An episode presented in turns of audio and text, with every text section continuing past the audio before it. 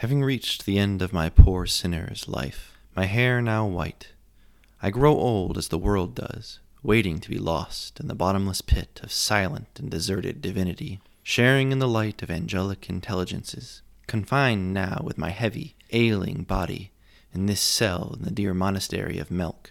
I prepare to leave on this parchment my testimony as to the wondrous and terrible events that I happened to observe in my youth, now repeating verbatim all I saw and heard, without venturing to seek a design, as if to leave to those who will come after, if the Antichrist has not come first, signs of signs, so that the prayer of deciphering may be exercised on them. This is the explosive story of the Karamazov family. The seed of depravity and sin that was in their father was the only thing the brothers had in common.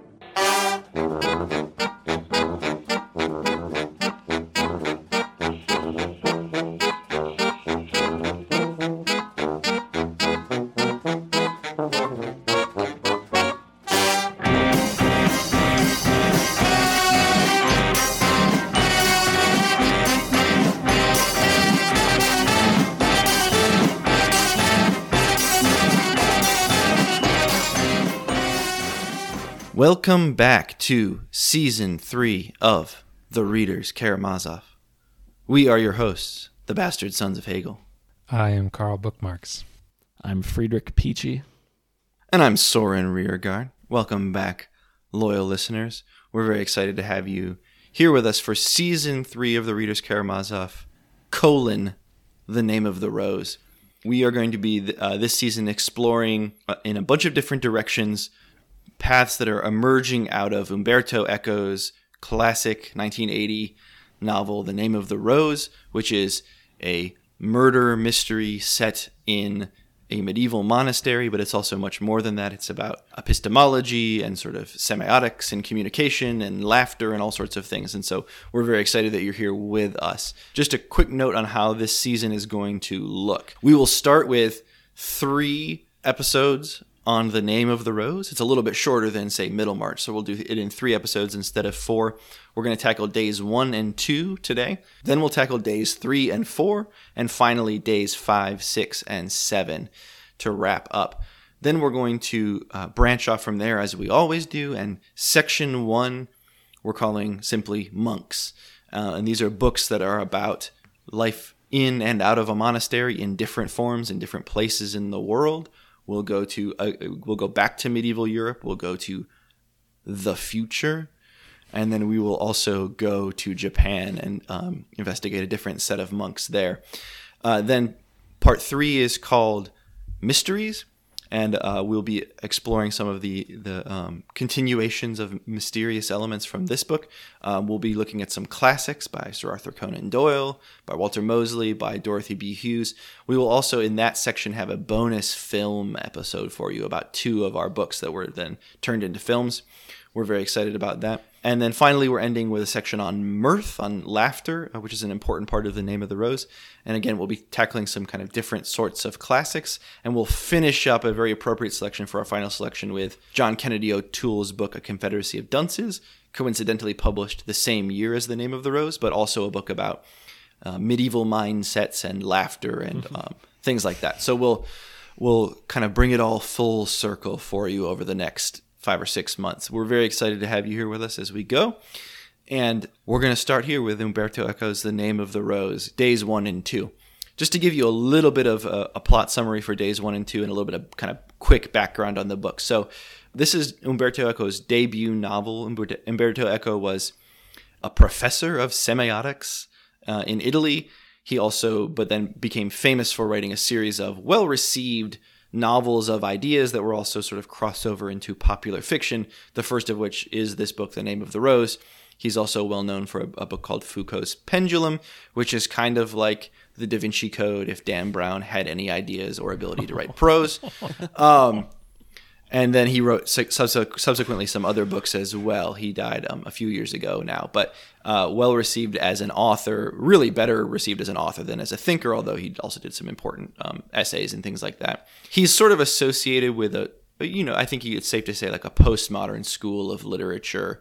We'll talk about some of those elements. but in a way that's very accessible still. It doesn't feel like you're reading, you know, 600 pages of very hard to digest prose. It's very accessible at the prose level, even though it's been translated from Italian into English. But there's a lot of different um, interesting tricks he's devising and things like that as he's he's bringing us through his narrative. The name of the rose is so set over the course of a week in a monastery. Um, it, it runs on the rhythm of the monastery. We'll talk a little bit more about that g- going through the days um, that we go through by the hours of prayer. They kind of lead us through the day. Um, and it's narrated by a, a, a, young man, or he's old by the time he's narrating this, but he is a at the time of the story a young Benedictine monk. He, but he's been apprenticed to a Franciscan friar, which is a little bit confusing, and we can unpack that. But his master, William of Baskerville, has been sent to this abbey essentially to negotiate a peace treaty between the Holy Roman Emperor and the Pope, um, who've been having some disagreements.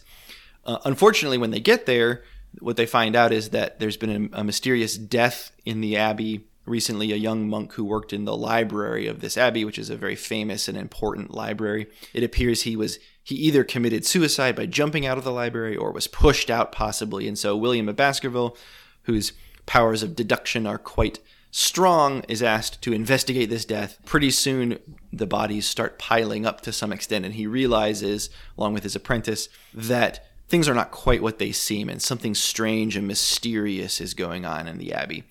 So, days one and two are the two of them beginning their investigation of the, the, the, strange things in the abbey. They show up and immediately they realize something's wrong. They begin to talk to different people. They talk to the workers up in the library who are busy either copying out manuscripts or illuminating manuscripts, so filling, illustrating them, filling in the gaps, sort of. And um, as they're doing that, they stumble into a kind of knotty philosophical debate that's been going on among some of the monks about whether laughter is permissible in the, the Christian life and especially in the life of a monk. There are some people who say, yes, of course it is, right? There's, there's good examples throughout Christian history of laughter. It's an important thing. And then some people who say, no, it's frivolous. It distracts us. It drags us out into the world. And so they discover there's this philosophical debate raging at the same time that there is this series of, of bad events happening. They dig in a little bit. They realize there's maybe some romantic entanglements between a couple of the monks that's complicating matters. But really, what they discover pretty quickly is that the heart of this mystery lies in the library of the abbey. And so, the end of day two, they end up sneaking into the library at night. They're not supposed to be there at night, um, but they need to investigate. So, they go in. It, the library itself is a labyrinth, which again, we'll see something we'll talk about. But what ends up happening when they're inside is um, Adso, the, the novice, walks into a room and he starts hallucinating. And um, William of Baskerville realizes somebody has rigged this up so there's a substance that releases a hallucinogenic substance that releases and intoxicates the mind and fills it with fear and bad visions. And so they kind of escape from the library finally and get out. And that's the end of day two, where we are so far in the investigation. So that's a quick plot summary for you. Um, it's a really gripping story in a lot of ways, even though there's some very heavy ideas going on that we'll start to unpack today. It never feels like that. It reads very much like a mystery that you might pick up and read. It's very engaging, very quick paced in a lot of ways. I think it might might be good just to talk a little bit about why we chose this book, um, why we were all excited to talk about it, and then we'll d- dive into some of the themes that we're getting at in days one and two here. Carl, you were the first person to suggest this to the group, and, and Friedrich and I immediately said, "Yes, let's do this. This is the perfect pick." But I'm wondering why it came to your mind as a good book to do for to to, to build a season around for us uh, on the Reader's Karamazov.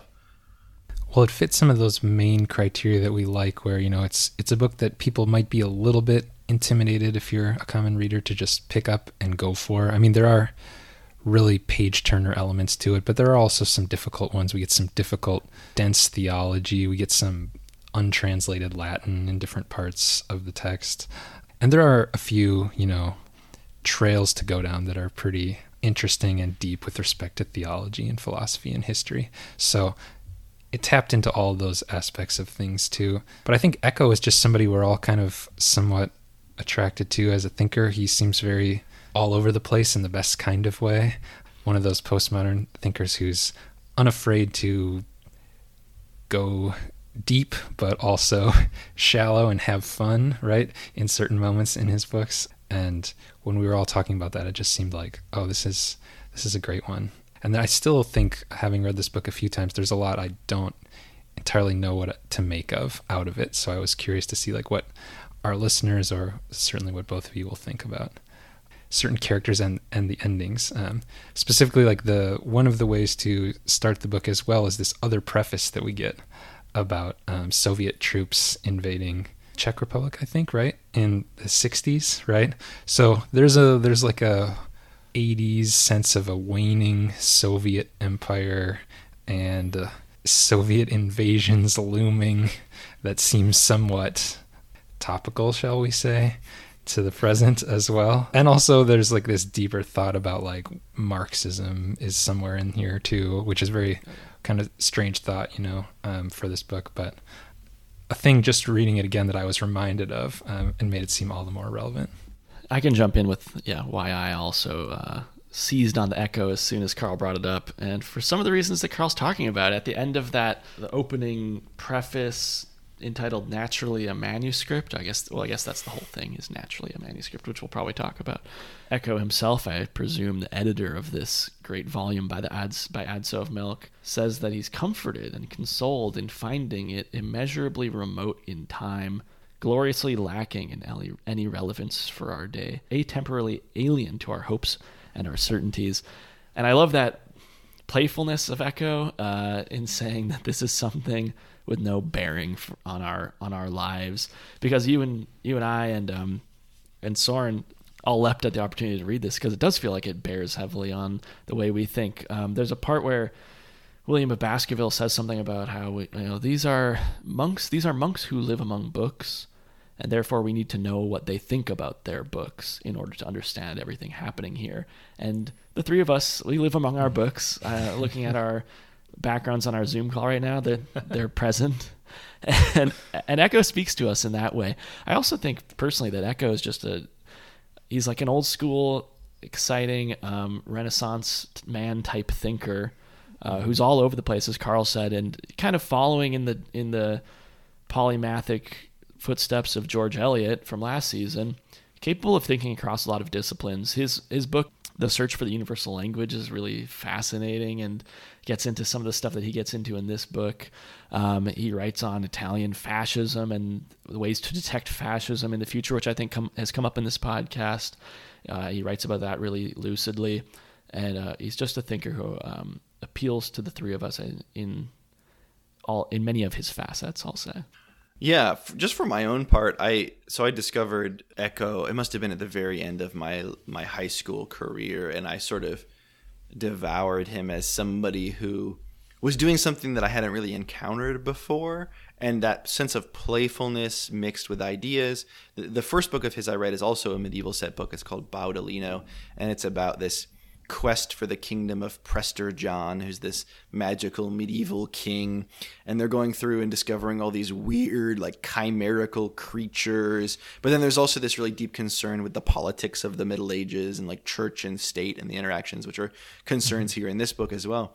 And it just amazed me that he was somebody so capable of treating serious subjects and treating them seriously, but also with a light touch to combine those things together. And and Carl, I'm glad you brought us to the that end here of the prologue, which is Eco writing supposedly about how he found this manuscript, he smuggled it out, and then it disappeared, and then it came back again, and all of this fun that he's having with the idea of a received manuscript. And then he, he makes the claim like, great, this is wonderful because it's it frees us from these political concerns. It's just about books. It's not about real life. And then he immediately gives us a, he finishes off with a quotation from Thomas à Kempis, whose most famous book is called The Imitation of Christ. And it's about how, right, it's a book that to us is an example of how books are much more than just books. Mm. They, they are absolutely intertwined with how we live our lives. And, and Friedrich, that part you brought us to that William of Baskerville talks about is absolutely right. Like books in one way are just books. And then in some other ways, they're incredibly important to the way that we live our lives, at least if we let them be, right? If we are people who are concerned with books, as the three of us certainly are, maybe we're a mm-hmm. vanishing breed, but there's a certain there's a certain magic to the way he makes that happen, um, which is really intoxicating. Um, mm-hmm. So yeah, I'm really glad to be reading this with you all. This is the first time I've read it since I read it in high school, so it's it's fresh for me. It's it's feeling new. It's taking me back a little bit too at the same time. Um, let's dive into to the book and what's going on. I mean, there's so much we can talk about here. We'll be talking about the context of this surely throughout our three episodes. It's a very dense book in terms of its historical setting, and it feels that's maybe the most disorienting aspect of the book for new readers is that he just takes for granted that you know all of this stuff about the Middle Ages, and so it does get a little bit complicated. We're not going to be able to unpack all of that for you over the course of these three episodes, but we can touch on certain pressure points as we go. I want to start in a different place, though, which is to think a little bit about some of the metafictional elements at play here. We, we talked about the, the preface a little bit. We can talk a little bit more about that. I'm really interested, though, right there in the title, the name of the rose and the critical role that names are playing in this text, even so far. So I'm just going to lay a couple of them out, and you all can do what you will of that with them the two that have really stuck out to me so far is obviously William of Baskerville, who's this English Franciscan. Um, really, you know, in some ways, not even a very subtle wink on Eco's part, but it's pretty funny, right? I take it to be a, a, a sort of portmanteau of two other names, right? One being William of Ockham, who's an important um, sort of nominalist philosopher, theologian of the late Middle Ages. And then the other one um, being, of course, the Hound of the Baskervilles from Sir Arthur Conan Doyle, right? A classic of detection and really the supernatural and the way it interacts yeah. with the natural. And so that's one name we need to think about a little bit and, and what William of Baskerville is like and how his name might give us at least some insight into his character. The other one, of course, that really stuck out to me, and I did not notice this the first time around. I'm sure I noticed Baskerville the first time I was reading this. I had read some Conan Doyle, but I had not um, at that point in my life read any Jorge Luis Borges, who we talked about last season with two of his short stories, The Library of Babel um, being one of them, importantly. Uh, but there's a character, an old, blind, crazy seeming monk in here called Jorge of Burgos, which is pretty clearly a reference to Jorge Luis Borges, especially taken in conjunction with the fact that the library is, in fact, a labyrinth, which, of course, is an obsession of Borges's as well. These ideas of labyrinths, and even the Library of Babel being a sort of repeating pattern of um, that's difficult to wind your way through. So I think those are two important critical reference points. I noticed at least one more. I'll just mention this briefly. I think it's probably less important. I actually don't even know if it's true, but I suspect it is. One of the monks is named Berengar, and uh, to me that brings to mind the under sheriff of Shropshire, Hugh Beringar, from the wonderful um, medieval mystery series, the Brother Cadfael mysteries by Ellis Peters, which would have been in full swing by the time Eco was writing. I'm sure he would have known what they were at the very least. Um, but so there's the, all these elements of sort of playfulness here in terms of the naming that's going on. I'm wondering what you all think about his his naming techniques and if he's trying to tell us anything in an offhand way about these characters and, and why they're named the way they are and what he's trying to convey to us through that. Yeah, I think there's another sort of key locus in the background that I think as an Italian writer, Eco is wise not to go into this other writer's territory very far because he is the, some might say, I might even argue, greatest writer in Italian history, maybe in all of history, Dante, right? And um, this is like Dante's time almost, right? And he's alluded to just a little bit in the beginning as some poet or other who's kind of a big deal but just died. And we'll see if his poet poetry is any good, right? But this is like, you know, what Shakespeare is to the English is what Dante is to the Italian, right? So careful to tread lightly there and do only a sort of paean to Dante. And I think the name of the rose gives us a sense of the rose, the celestial rose at the end of the Paradiso, where all of the names of all of the saved in the highest of heavens are kind of there enfolded. I'm my theology is a little off there, right? But this sort of wonderful image of like an amazing high moment in a high heaven for Dante's paradise. So there's some aspect of that and connecting a journey into a labyrinth to an ascent into paradise. We're on that kind of a journey with Eco, right? And we're also questioning that kind of journey. What does it mean to want so much knowledge? And in a book about books, he's also um, willing to take a jab at himself, right? Take a risk at these people who just sit around all day trying to get as much knowledge as they can. Are they good for anything? There's kind of that jab in there too. But that's how I think of the name of the rose anyway. The name of the rose too is That's he's William William Shakespeare, right? Also, he's not going into the Dante territory, despite that being his countryman, because that's scary territory to approach. I agree. He does have a cicerone and a young man. You know, there's a little bit of that going on, but it's not quite the same. Um, but he is going into the yeah the English, the great poet of the English, and uh, touching on you know would a note rose by any other name smell is sweet, and asking that question, what are these names signifying?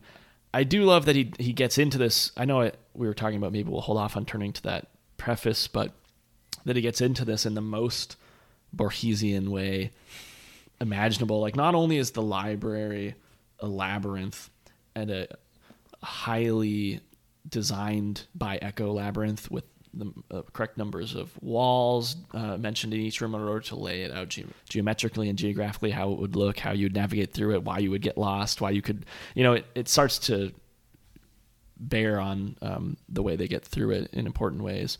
Uh, but it also begins with this lost manuscript that isn't just lost, rediscovered, written in Latin based on something written, uh, written, written in a vernacular based on something written in Latin.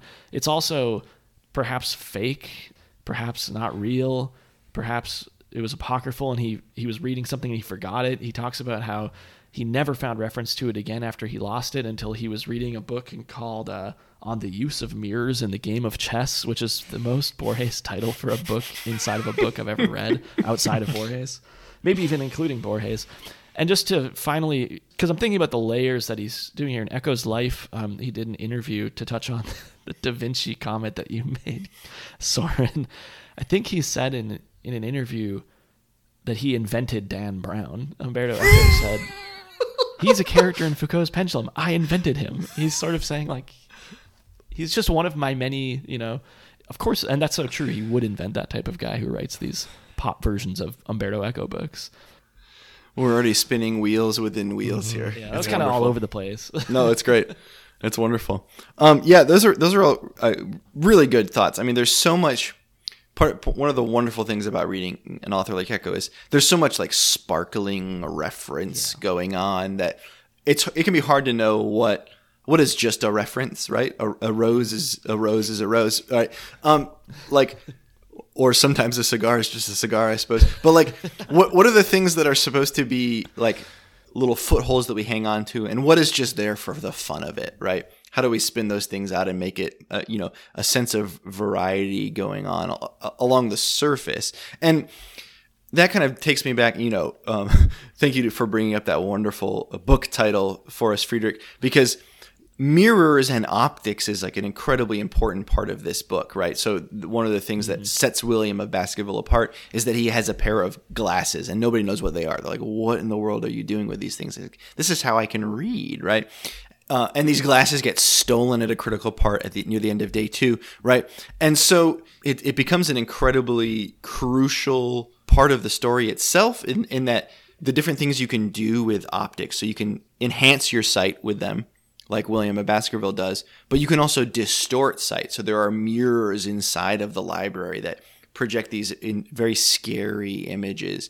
And this is part of I think what what he's what Eco is doing with books themselves, right? Using books as a sort of way of either enhancing our sight or distorting it somehow, misdirecting us through his use of references to other works. So I'm very interested in the way that he's doing that. Can we come back for just a minute though, because I, I, do want to press on this one thing, and I'm going to ask this to you, Friedrich, primarily because you are our Victorianist, Edwardianist here. What do you make of this connection, this pretty clear connection to to Sir Arthur Conan Doyle with the idea of William of Baskerville? In what ways is William, and because this is an interesting question running through the book, in what sense is, is this a medieval book? He, he goes to great lengths to capture the feel of the medieval life, I think. But then it's also sort of winkingly also a modern book, right? And so I'm wondering to what extent you feel like William of Baskerville feels like a medieval character, and to what extent he feels like a sort of character, almost like um, the character of Merlin in The Once and Future King, who's traveling backward through time, right? Mm-hmm. So by the time he arrives in Arthur's court, he is he's already seen World War II happening, right? And all these things. To, to what extent is William of Baskerville sort of this modern character, this this Sherlockian character? And again, you're touching on something that's so fun in the book is that there's a sense of play with these characters, and, and that's important to the characters themselves who talk about sense a sense of play and picking out um, distinctions between things for sort of a fun, intelligent conversation, a way of not just passing the time, but of getting to clear thought about things through fun.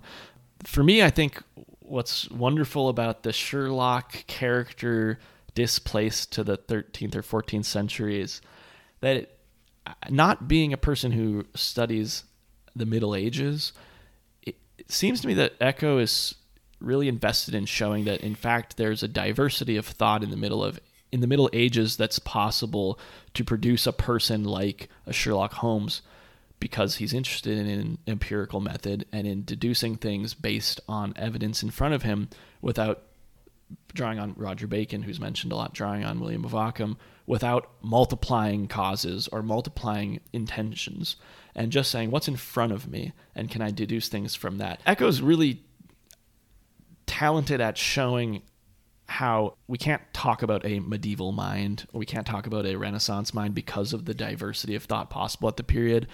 So the character of william of baskerville fits in really well for me into that time frame because of the way he's written even as he's a knowing wink to the to the 19th century a knowing wink to our reading into the 20th century just as Bor- the borges namesake is as well. But thinking of how Eco is able to show William of Baskerville as sort of naturally emerging from his contexts and showing the diversity of thought possible to these people who are, you know, cloistered, enclosed, not worldly. William of Baskerville is, but not all the monks are. It shows how talented Eco is at bringing alive a period that we often think of as maybe stale or at least more monochrome than it actually is. There's a lot of strife going on in the book between Franciscans, Benedictines, supposed heretics, the Pope in Avignon, the Emperor, the Pope in Rome, the the two popes that happened before this book begins. I think. What's the nature of all of that religious difference is at stake, but also maybe kind of obscure for us going back to this book. And I think he does a great job of bringing it alive through someone like William of Baskerville, who's able to sort of talk about, from a heretic's point of view, one of the, the other monks says to him, what certain sects believed and why.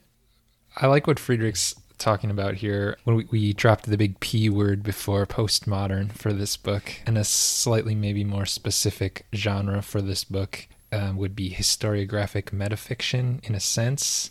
We have a few like real historical um, heresies happening and people kind of working around them, and the the joy in that kind of postmodern genre is that we kind of know how the ending will turn out, but nevertheless, we're going to get there in a slightly new way.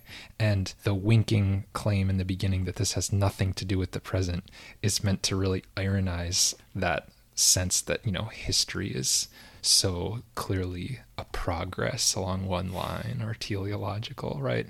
Um, and those in the past were the fools, and us in the present are the the obvious winners and mm. people who are just born smarter than everybody in the past, right? We're clearly looking at people who have really deep and complicated understandings of politics and theology and a sense all of them have of how all of those things will change how the world works and defining these minutiae of theology in terms of what is heresy or what isn't with respect to very small distinctions along eisegetical lines or, or um, exegetical readings, right, have these kind of like world historical consequences potentially, right? Many of the characters are worried that these murders are signs of the Antichrist, right, or a kind of second coming in some way. And we reading the book can say, oh, in the 60s to the to the leftist or something, this is a kind of revolution or something that might have tried to happen in the 1960s, right? Or it could be um, looking forward to Luther and the schism and other things as well, right? Um, but there are a lot of things we could look to and say, oh, these people are not necessarily far off in some of the, the ways to read these like big changes in history that are bound to come from how you do interpret these small things. So it all becomes weirdly more riveting and more interesting, even though we know how it pays out because we don't know what it points us to. That's kind of one of the, he's one of the best practitioners of this kind of postmodern book. So it's another reason to appreciate it. An example of one of those heresies, or it's not a heresy, but a, the debates going on at the time that Carl's reminding me of, and which I wasn't mentioning specifically, was the debate about the poverty of Christ that comes up again and again. And we might think, Yes. okay, well, this is a debate about how monks are supposed to live and what bearing does it really have on us in the world and who really cares in 2022 about this debate. But Eco, through William of Baskerville and his reasoning mind, is able to really clarify why it's important then, and then obviously um, in the 1960s, 70s, 80s, why we would care about it implicitly.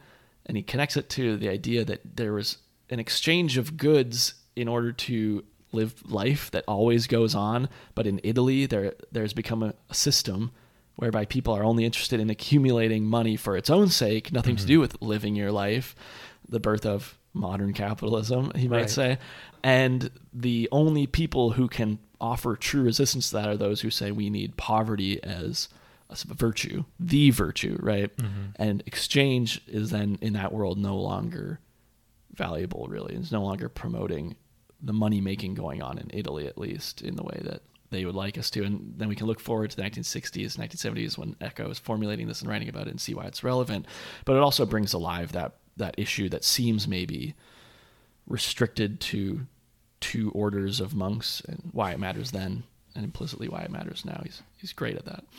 Yeah, I think it struck me as you were talking, Carl, especially that one of the reasons maybe that William of Baskerville is the most modern character is not just because, of course, he's like sort of winkingly referencing Conan Doyle, but that he is a figure who makes less of difference than the other characters, right? He is in fact a sort of flattening character, and it's not that he's not smart and he's very subtle in his thought and he's able to figure things out, but it's a different sort of figuring out than the other characters are doing because the other characters are very concerned with basically taxonomizing and classifying the world into ever smaller categories. And this is, you know, Eco's sort of showing us this is what's happening with this constant churn in this period of time with all of these different sects that are arising. They'll like kind of rise up as a reaction. And, and as Friedrich, you're sort of pointing out, a reaction, a maybe understandable reaction to this new sort of society of accumulation that's happening in Italy and then they'll rise up very nobly and then they'll sort of go wrong and then there'll be another group that rises up that kind of splits off from them. It's almost it isn't sort of anticipatory carl you're right of maybe then the protestant reformation that's coming in a few hundred years from the time of this book. But part of what what um, william of baskerville is trying to say is like these things don't really matter that much. Like we can't really tell what's different one thing that's different from another thing these different thoughts like which are heresies which are not.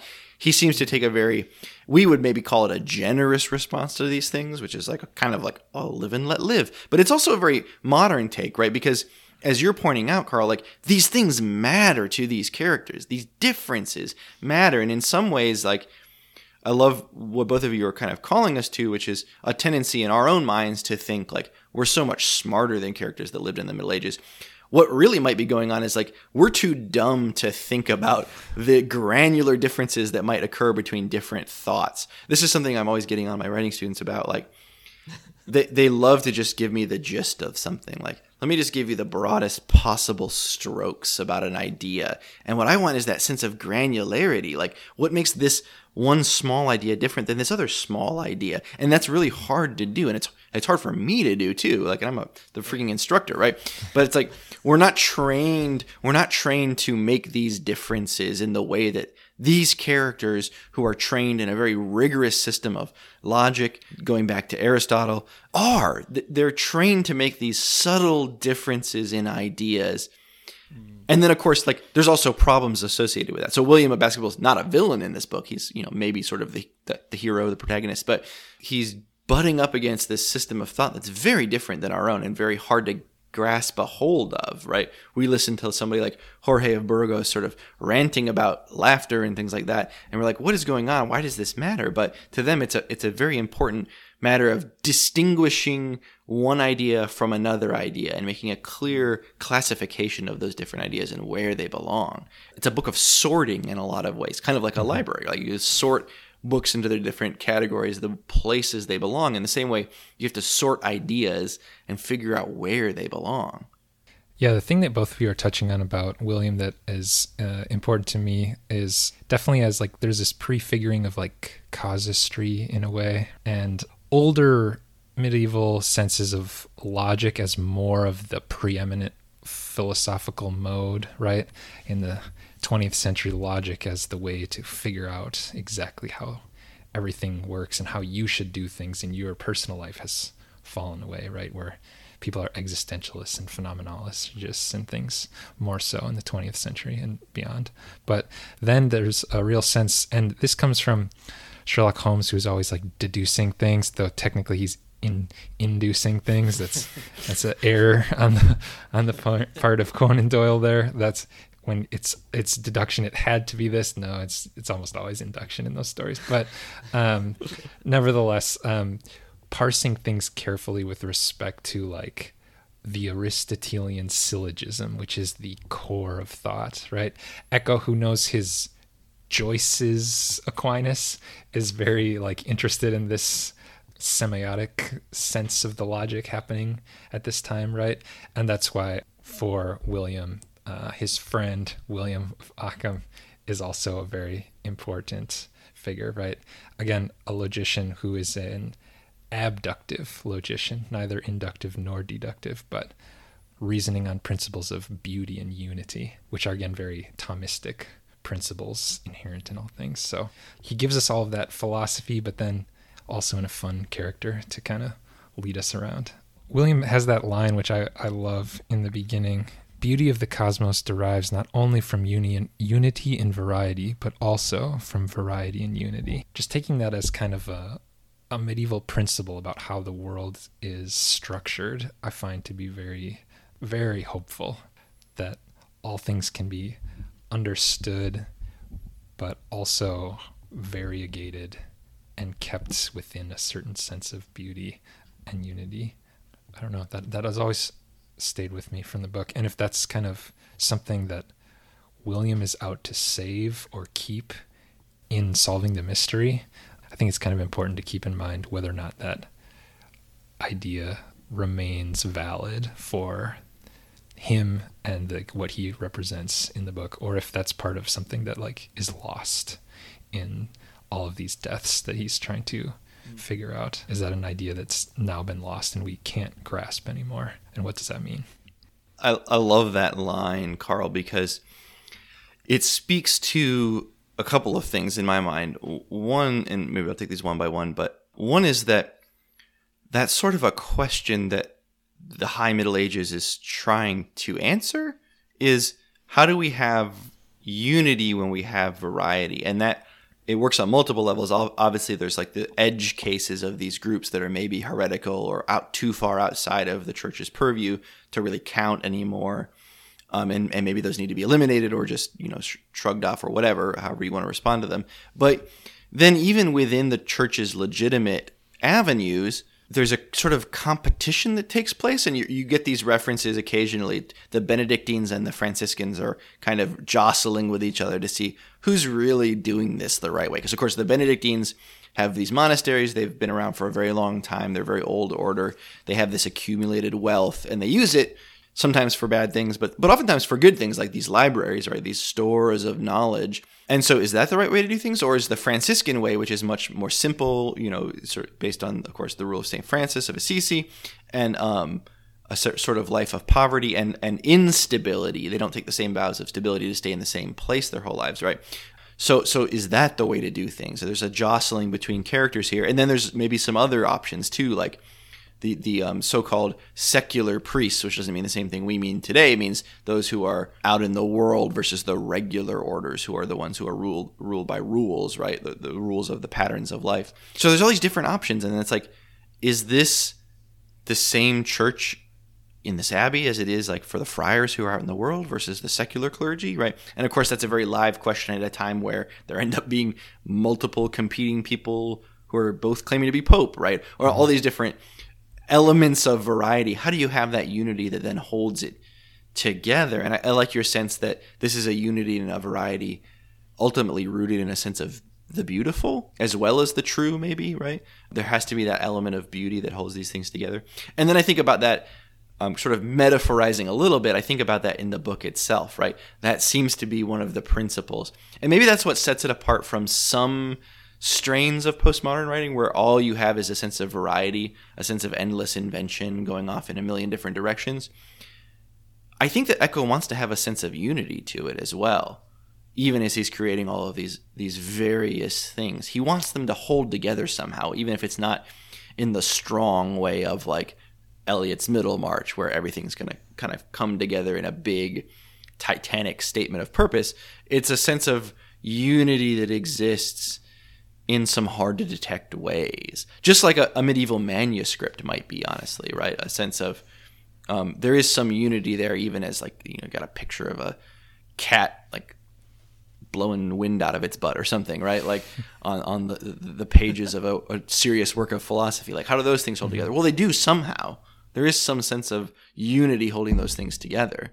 Yeah, should we talk about that debate? Because that's an important debate at this point in the book. I think it's in the second day, right?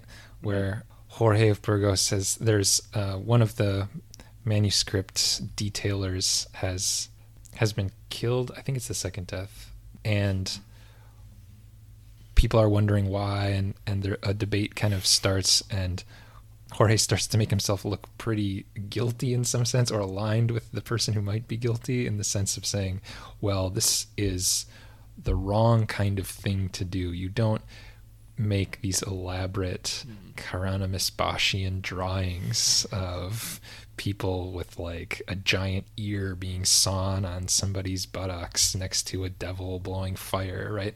And this like high weird medieval stuff that I'm really glad is included in here, right? All people who really study the Middle Ages know there's a lot of this bizarre art and hard to decipher strange kind of surreal drawing, right? Going on in a lot of these manuscripts. And for Jorge, this is all distraction. This is foolish. But uh, a lot of the monks who, you know, they spend their whole day copying manuscripts, dealing with manuscripts. There's some there's even a theological purpose to like comic relief, right? In this sense, it does give some kind of real relief that is good and connects them back to the goodness of living and the joy of living and the beauty of living, right? So there's that kind of old versus new school kind of fight going on that I think is pretty interesting. And William of Baskerville is someone who's open to new ways of thinking, importantly, open to getting sci- what we would call scientific insights or insights in optics, uh, mathematics from uh, the Middle East, from the heathens, as he would say. Um, and the monastery itself is notably diverse, um, at least in a European sense, that there are people coming from obviously William's coming from pretty far away, the western edge, uh, western island of the UK, uh, future UK. But one of the monks also complains that this is not an Italian monastery showing what Italians can do. This is a place where people are coming to learn from the Aedificium from the library and where the librarians themselves aren't Italian and are passing along information and about how to sort and seek and find things in the library that only they know esoterically um, from one generation to the next. It's very, it's unified obviously across centuries, but it's there's built-in literal diversity, I guess. But also, I think what we haven't talked about the other the other the, the the narrator Adso of Melk and what his perspective on this is, like how because he's he's following William of Baskerville, he's learning from William, but he doesn't, you know, have the firm grasp of inductive reasoning that William has. Obviously, he's a novice, and I think it, the the opening of his manuscript after the preface is was useful for me for thinking about what Eco sees as unifying his novel a novel that's really diverse in its interests It begins with the John 1 1 reference. In the beginning was the Word, and the Word was with God, coming from a semiotician. Okay, love that. Uh, this was beginning with God, and the duty of every faithful monk would be to repeat every day, with chanting humility, the one never changing event whose incontrovertible truth can be asserted. But we see now through a gra- glass darkly, and the truth before it is revealed to all face to face we see in fragments, alas, how illegible, in the error of the world. So we must spell out its faithful signals even when they seem obscure to us, and as if amalgamated with a will wholly bent on evil. I- I'd add so as someone who's, you know, looking back on this decades later as an old man, and I love that he's someone who's like, I, I'm trying to put together fragments of a world that I don't understand rather than just singing the truth every day unquestioningly. And he gets that from William because William is someone who says, yeah, there are great signs from the divine in the world around us that we can read, but there are also prosaic signs, and those tell us things as well. And the whole book is about searching, and as as Soren mentioned early on, through through optics as well, and seeing and how you see and perceive things. It's about putting together the information you can from what you have in front of you. Kind of like in the Library of Babel, all these different theories emerge about what the nature of the library is, and they're based on observation of what's around you. I love taking us to that opening, Friedrich, and especially that reference there. You get sort of a double biblical reference. You got John there, but then you also have this reference to the Apostle Paul saying, "We see through a glass darkly," right? Which is, of course, supposed to be about or you know the the reflection of a mirror like we see this world is only sort of obscuring what's really there. But then if you take that in the context of the book itself william is the person who sees through a glass but it's not dark. It's it's about light right? It's about mm-hmm. being able to see things more clearly. And so yeah I, I, I like that idea that we are we're sort of playing around with ways in which we might be able to see more clearly or more distortedly. And and it's also, you know, important part of the reflection that we're getting here is from Adso himself and we get the occasional sense from old Adso that as much as he loved and admired William of Baskerville, he's also not completely followed along with William's right. way. He did not become William's, you know, like successor in any meaningful sense. At the end of the day, he's Adso of Melk. He's of this monastery.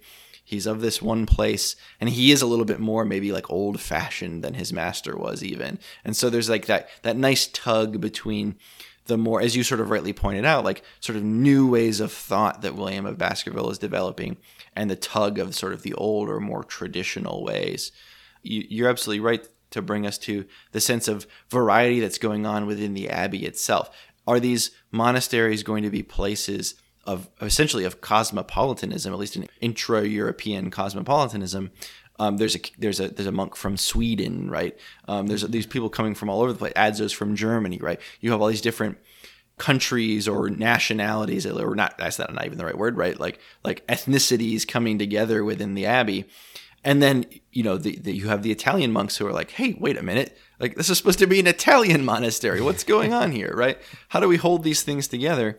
And and and you have that sort of an interesting insight into the way things are changing somewhat because obviously like Italy is not a place right now. It's not a a, a country. It's not going to be a country for 600 more years, right? They take their time to get the, the, their stuff together.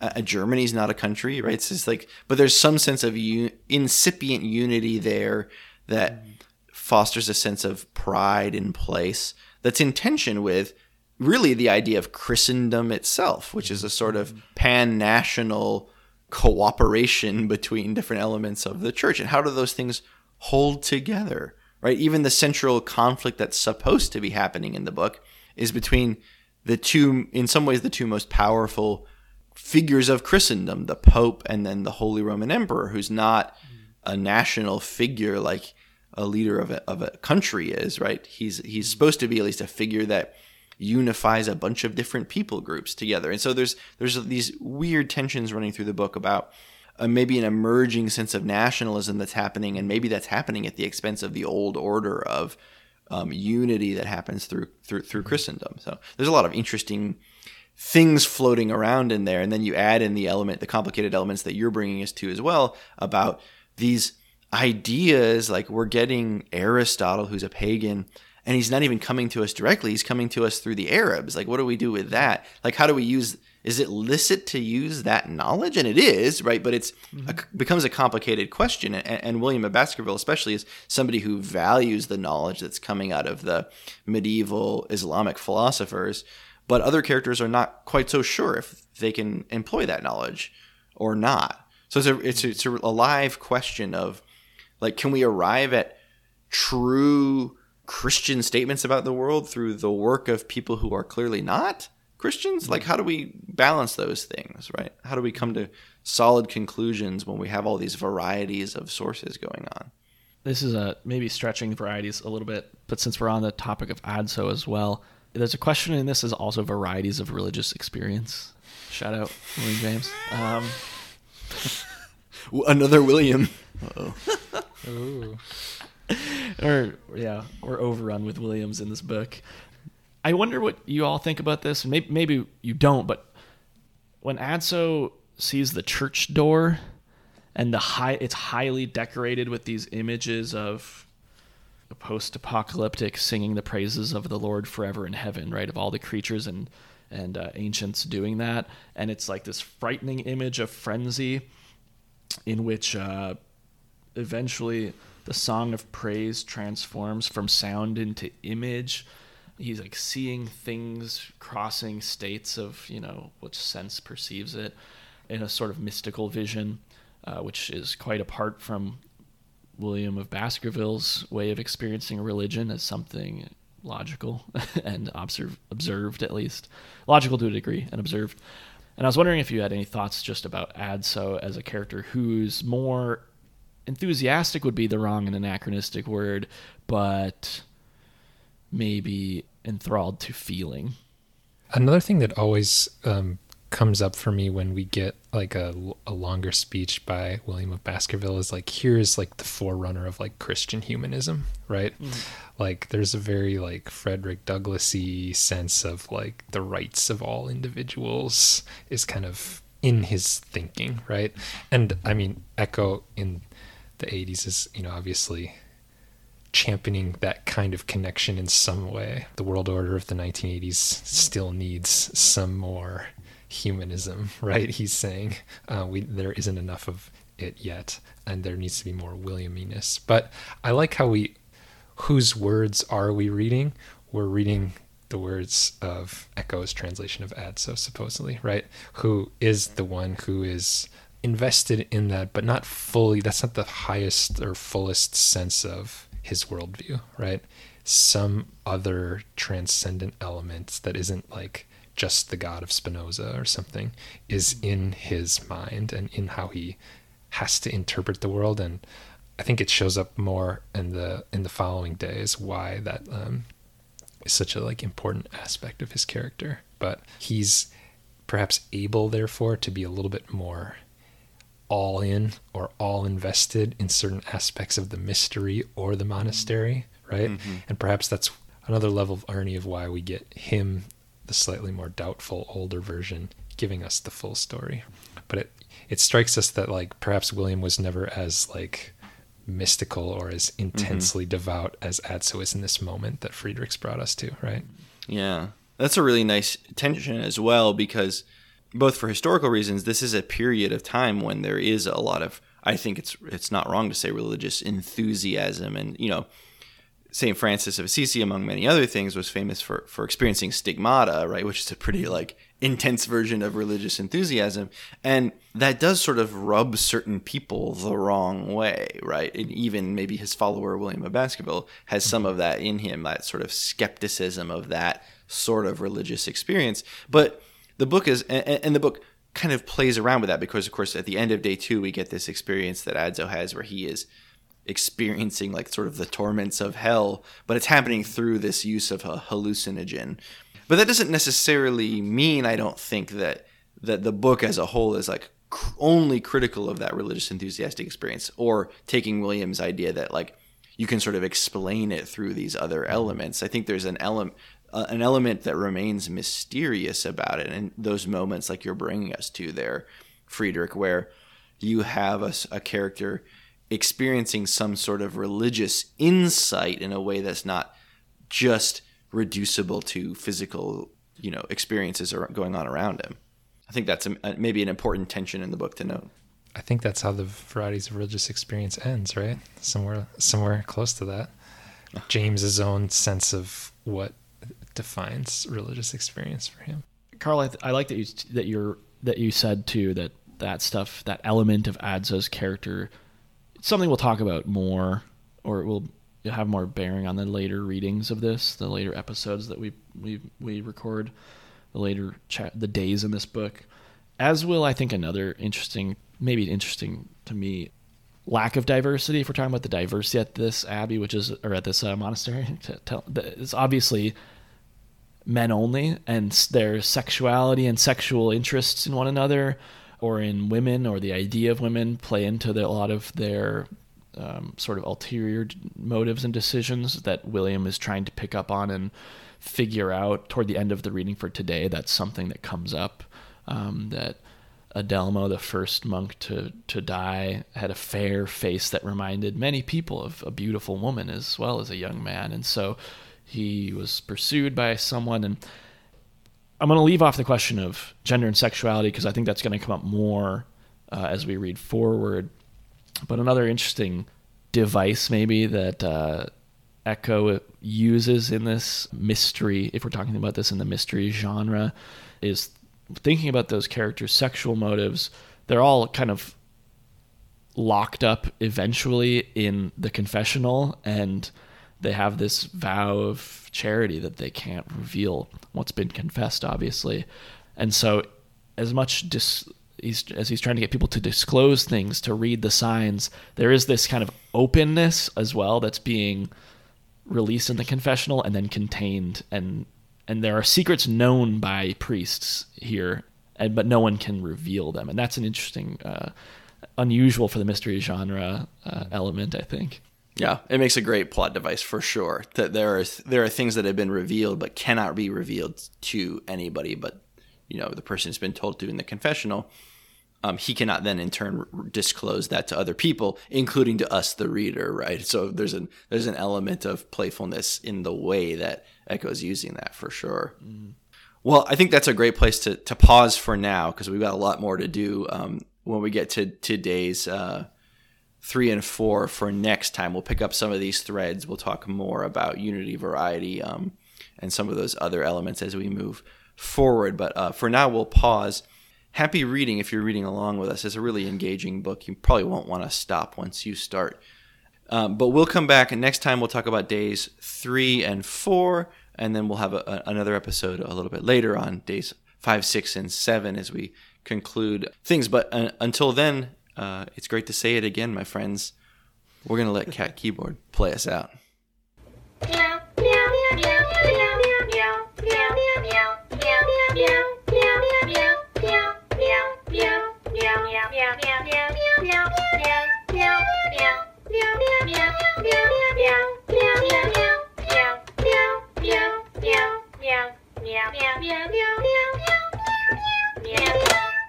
Oh, those Russians. I know who could figure it out. A detective. That sounds like detective music.